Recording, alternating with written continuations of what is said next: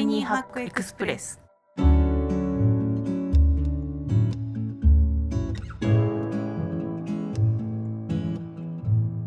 皆さんこんにちは。ライフハッカージャパン編集長の遠藤です。こちらの番組はタイニーハックつまり小さなライフハックを紹介する番組です。ライフハッカージャパンの記事から行きや帰りの電車で聞きたくなる仕事に役立つライフハックを音声版でお届けしております。今回一緒にタイニーハックを紹介してくれる仲間はこちらです。こんにちは。ライフハッカージャパン編集部の島津です。内藤です。よよろしくお願いします。よろしくお願いします。はい、えー、6月12日月曜日ということでジメジメした嫌なシーズンがやってきました。私はね通勤してるんですよ通勤してて山手線に乗るんですけどね、あーじめっとしてねピタッとしたりしてね。で満員なんですよもはや。うん、で満員のこのこれがジャパンかみたいな感じで観光客の人も一緒にミシャって。そうですこれがジャパンですと思いながら あの旅行者の方と詰まって状態で今日も渋谷に来ましたが今日のテーマはですねスティーブ・ジョブズが語った成功と失敗の明暗を分けるたった一つの行動とはという記事です。これ気になりますよね。ですね。ぜひとも知りたい、ぜひとも知りたい。なりたいジョブズに。本当？言ってみたでしょ、確かにそうですね。なりたくはないですね。うん、でも成功と失敗の明暗を分けるたった一つの行動ってちょっと煽りすぎ。嘘嘘でもすごく大事でだし最近ねあの WWDC ではい。たたくさんの魅力的なプロダクトがおーってよ世の中見た方もねいらっしゃるかと思うんですけどあのアップルをね作ったというかスティーブ・ジョブズが考えている成功と失敗の引っ張るなポイントはですね言います継続する力です。えーと成功した起業家とそうでない起業家を分けるものの約半分はまさに継続する力だと確信しています。起業するというのはとても困難なことで自分の人生の多くを注ぎ込んでしまいます。辛い時期も多くほとんどの人が諦めてしまいますが継続するのが実に厳しいことだとわかるのでそうやって諦めていく人を責めるつもりはありませんと記事の中にあってあの続けることが成功と失敗の明暗を分けるたった一つの行動とはっきりスティーブが言っている。なんかグリッドみたいな本もあったりとかあと起業家のインタビューしてるとしつこいとか折れないとか皆さんねおっしゃるんですけどどうですか？継続する力ありますか？そうですね。あの、僕は、あの、本当に恥ずかしながらもう、継続力が皆無みたいな人間で、あの、ちょっとこれで、これで言うと、社会的な信用を失うかもしれないんですけども、あの。三日坊主のもう、三日坊主歴の長さ、三日坊主がずっと継続してるみたいな感じですね。例えばああ、そうですね。筋トレ定番ですよね。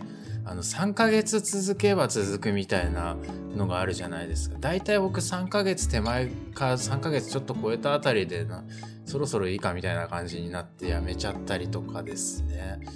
そんな感じで、こう、新しく形から入って道具を一式揃えたものであっても、結構、あの、ふとした瞬間にやらなくなったりしますね。なぜかこう自然とフェードアウトしちゃうというか、そんな感じなので、あの、今日はぜひとも、その、けあの継続力をあの学んで帰って、ジョブズさん見たく、なりたいのっていう。まあ、そん、そうですね、あの、と思っているんですが、思ってない絶対思ってない感じなんですけどはい。シアンさんははい継続そういえば継続してたなみたいなのははいありますよね。今思い返すと、うん。こう今ライターとかうんうん。その編集とかいう仕事をしてますけど、思い返すともう高校ぐらいからこそう好きでこうブログを書いてるっていうのはずっとちょこちょこちょこちょこやってきてて、うん。まあ、ずっと毎日書いてるわけじゃないんですけど、うん。あの書きたいことがたまった時にこう書くっていう、まあ、うん。そのぐらいの感覚なんですけど、それを書いてでまあ知り合いにちょっと見せたりとか、うん。あとはそれを自分でこう読んだりとかあと過去のブログを読むと面白いなって思うとかそういう瞬間がところどころあってこう続けてこられてその後副業になって、うん。今本職になってっていう、まあ、これも一応継続してるといえばしてるのかなとは思いますね。すごいですね。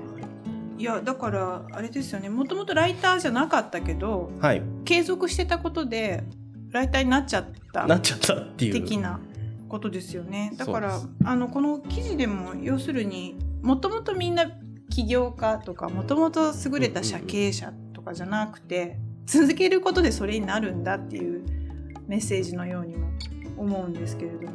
確かに。他にもなんか続けるための工夫とかアイデアとかってお二人なんかありますか？いろいろある。なんかほらミンチャレとかああいうアプリ使って続けるみたいな人もいてあれ聞くよっていうのも聞くんではいはいはいはい。皆さんもそういうのを試してみるといいんですけどきっとあと強制的にライズアップ行くとかねわかんない。ですそうですね。やっぱそういう環境で自分を縛るっていうのうん。は習慣続けるためにめちゃくちゃ大事だと思います、特に意志が弱い場合は。あー。あえてね。あえて環境を作ってみます。ね。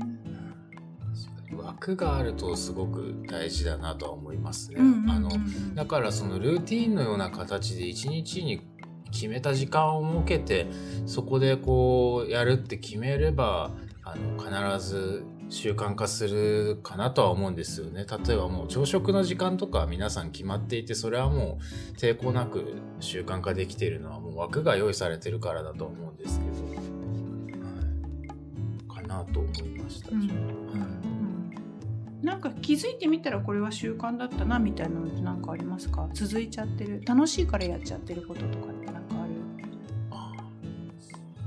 られない。やめられないことですね。歯磨きはやめられない。やっぱり歯磨きって習慣の基本だと思ってて、その単純に歯を磨いてきれいにするじゃなくて磨いた後にこうすっきりして気持ちいいうんうんうん。とか、うん。その歯を磨かなかったら虫歯になるとか、あと口が臭くなって仕事場で迷惑かけるとか そういうマイナスうなん嫌われちゃう。嫌われちゃうとか、うんうんいろんなそのバッバックグラウンドというか、うん。そっか。デメリットがありますよね、うん。やらない。それはもう絶対多分みんなやってると思うんですけど、うんうんうん。そういうそのやりたいっていう気持ちも大事だしこれをやらないと自分にマイナスがある、うん。デメリットがあるっていうところを見つけてみるのもいいかな確かに。だから全てを一回歯磨き分析するといいのか歯もね磨き分析確かに。確かにそうつですね。るっとして爽やかになって虫歯になんないよみたいな。やんないとお口くちゃくて嫌われちゃってはい。自分も気持ち悪いよみたいな。だから今ここでじゃあ英会話を始めたらこういうことがあってこういうことがあってあの会社でも昇給するよみたいなうんうんのをうん。やんなかったら10年後の自分って何の変わり映えもなくてしょぼんみたいなのとかをちょっとやって歯磨き並みにちっちゃく落とし込むっていうのができるとちょっと続きそうな気もしますよね。うん、すごいメソッドが今完成歯磨きメソッド。歯磨きメソッド。ドリームメソッド考えたけど 我々がこれをできるのかどうかっていうのはじゃあ次回ちょっと報告しますかあそうです。何を歯磨き化しました何を歯磨き化しましたよくわからないです よくわかんない。英会話を歯磨き化しましたって言われて理解できる。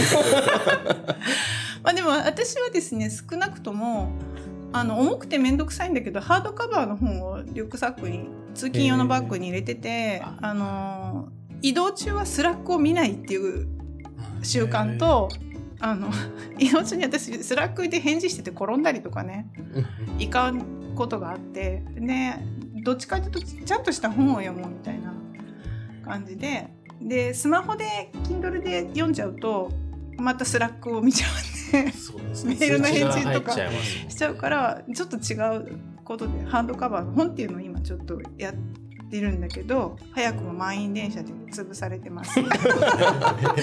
すごいオチ。ちょっと冒頭につながりましたけど。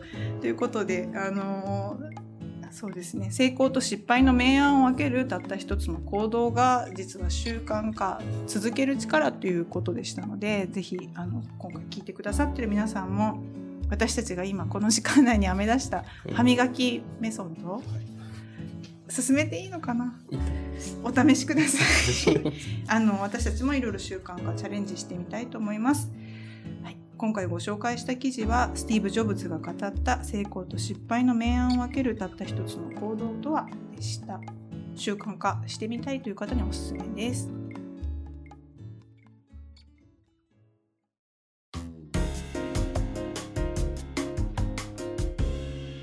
タイニーハックエクスプレス